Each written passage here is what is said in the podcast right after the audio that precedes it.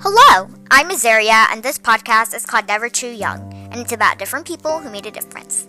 And today we are talking about a, a canine who did one giant leap for canine kind. And today's person is Laika the space dog. She was born on circa 1954 in Moscow, Soviet Union, and died on November 12, 2nd, 1957, out in outer space. Her occupation was being a cosmonaut, and her boldest moment was becoming the first animal to, to orbit Earth. Before Yuri A. Gagarin, the first man to go outer space, blasted the Vostok spacecraft into orbit on April 12, 1961, scientists didn't know how the human body would fare in the extreme environment outside Earth's atmosphere. Would the rocket blast shake blast off shake brains loose from skulls? Would the zero gravity condition shock hearts into stopping? No one can say for sure. So before they risked human life, scientists decided to send a pioneering pup to space on a test trip. Russian scientists secured the streets of Moscow looking for the Siberian canine cosmonaut. They found her in a stray Siberian husky mix they named Laika, Russian for Barker.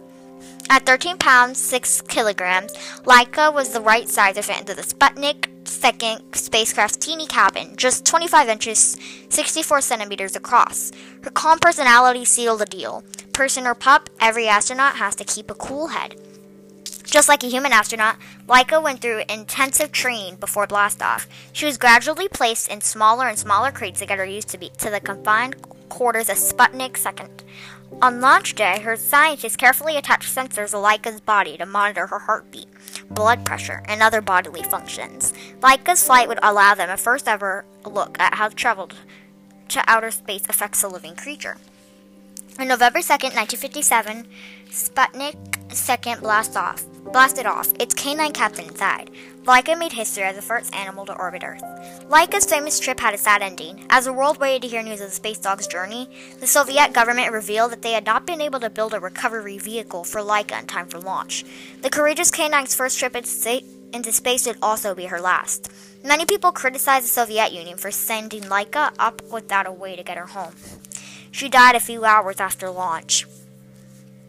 Whether her journey was a worthy sacrifice or an unnecessary cruelty, Laika was a space traveler just as important as her human counterparts. By moder- monitoring the signals coming back from Laika's body sensors, scientists learned that living things can indeed survive an ex- extraterrestrial trip. Laika paved the way for the next generation of human astronauts. And here's a fact Laika made history as the first animal to orbit Earth. Bye bye. Thank you for listening.